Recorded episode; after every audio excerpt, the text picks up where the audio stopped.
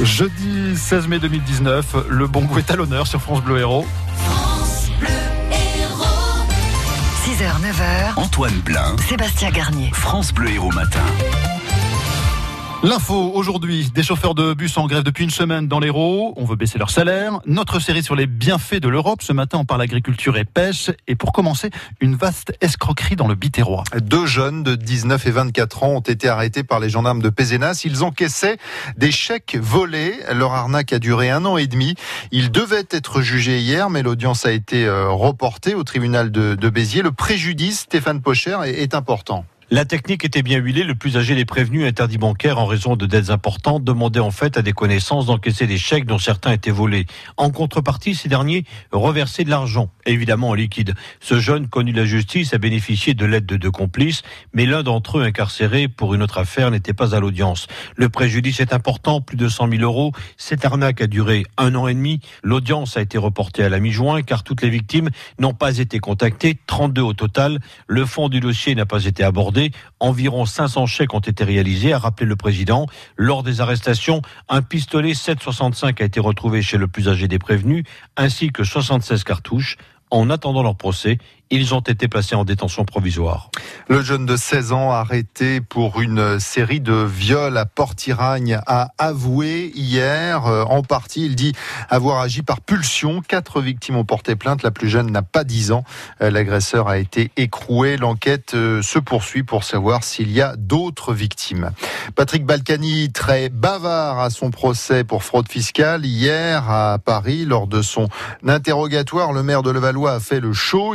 Explique que son train de vie est uniquement dû à son héritage familial dont il n'a pas jugé utile de tout déclarer.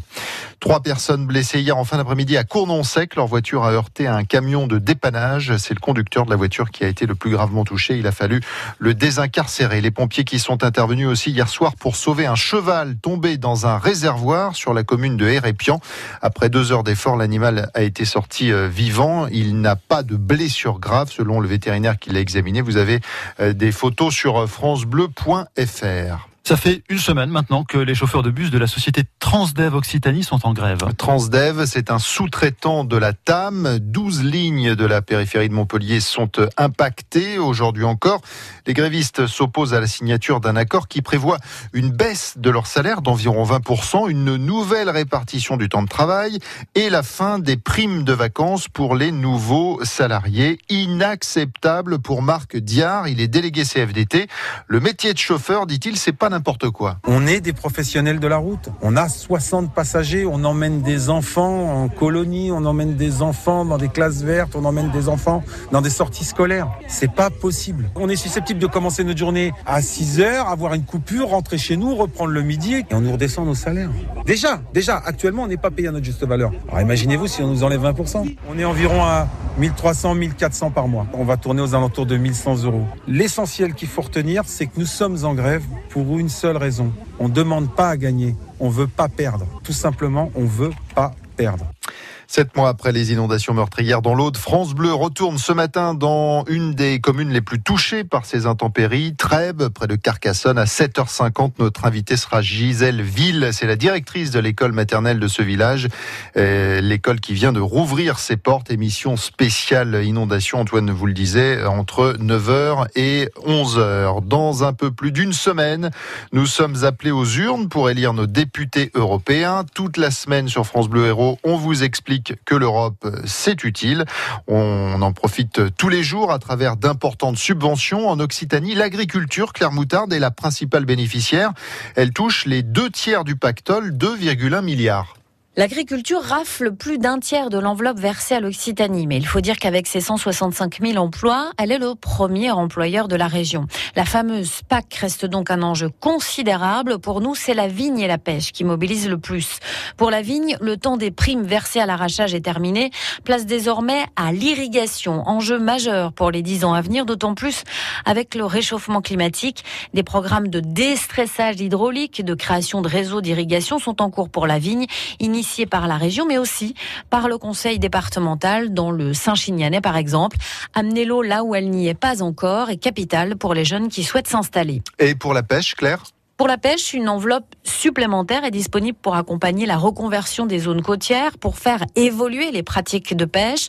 On pense notamment aux petits métiers de la pêche, au gros d'Agde ou à Palavas par exemple, et aux conchiliculteurs de l'étanto. À Loupian par exemple, l'Europe a subventionné la surélévation de tables d'élevage d'huîtres sur la moitié d'un domaine, une technique qui permet de produire des huîtres avec une meilleure qualité de chair, plus propre et vendue plus cher dans un marché haut de gamme. À ces 2,1 milliards d'euros consacrés à l'agriculture d'Occitanie, il faut ajouter les primes versées, elles, directement par l'État pour soutenir les marchés.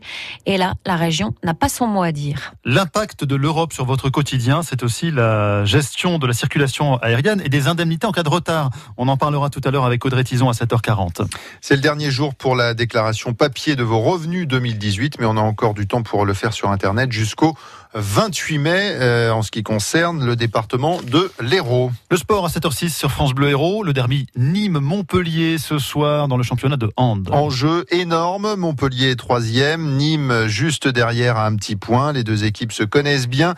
Une dizaine de derbies déjà pour le capitaine de l'USAM avec des hauts et des bas, mais face à Montpellier, méfiance, dit Julien Robichon. Montpellier reste une équipe euh, incroyable, une équipe euh, ces dernières saisons qui a gagné beaucoup de titres. Il y a du, du talent à tous les postes, euh, des internationaux de partout, donc c'est normal d'être prudent face à ce genre d'équipe. C'est peut-être la seule équipe en France contre laquelle il faut être vraiment concentré pendant une heure parce que c'est ils ont une expérience incroyable. C'est peut-être le premier derby qui nous permet de passer devant Montpellier à trois journées de la fin et d'envisager peut-être une place sur le podium. Donc on a perdu chez eux à l'Arena. Je pense que Montpellier méritait largement sa victoire. Maintenant, depuis ce match-là, faut pas oublier qu'on a enchaîné euh, que des victoires, euh, hormis une défaite à Aix-en-Provence et un match nul à Toulouse.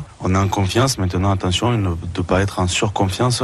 À nous d'enflammer ce, ce Parnasse et d'être insouciant pour être dans un état second, pour passer devant Montpellier. Et déjà qu'on fait une saison euh, extraordinaire, la rendre encore plus extraordinaire. Nîmes-Montpellier, affiche de handball. C'est donc ce soir 20h45 au Parnasse. Et puis ce soir également, le quatrième match de la finale du championnat de France de basket entre les filles de Latte et les Lyonnaises de Lasvel. Pour l'instant, c'est Lyon qui mène 2-1.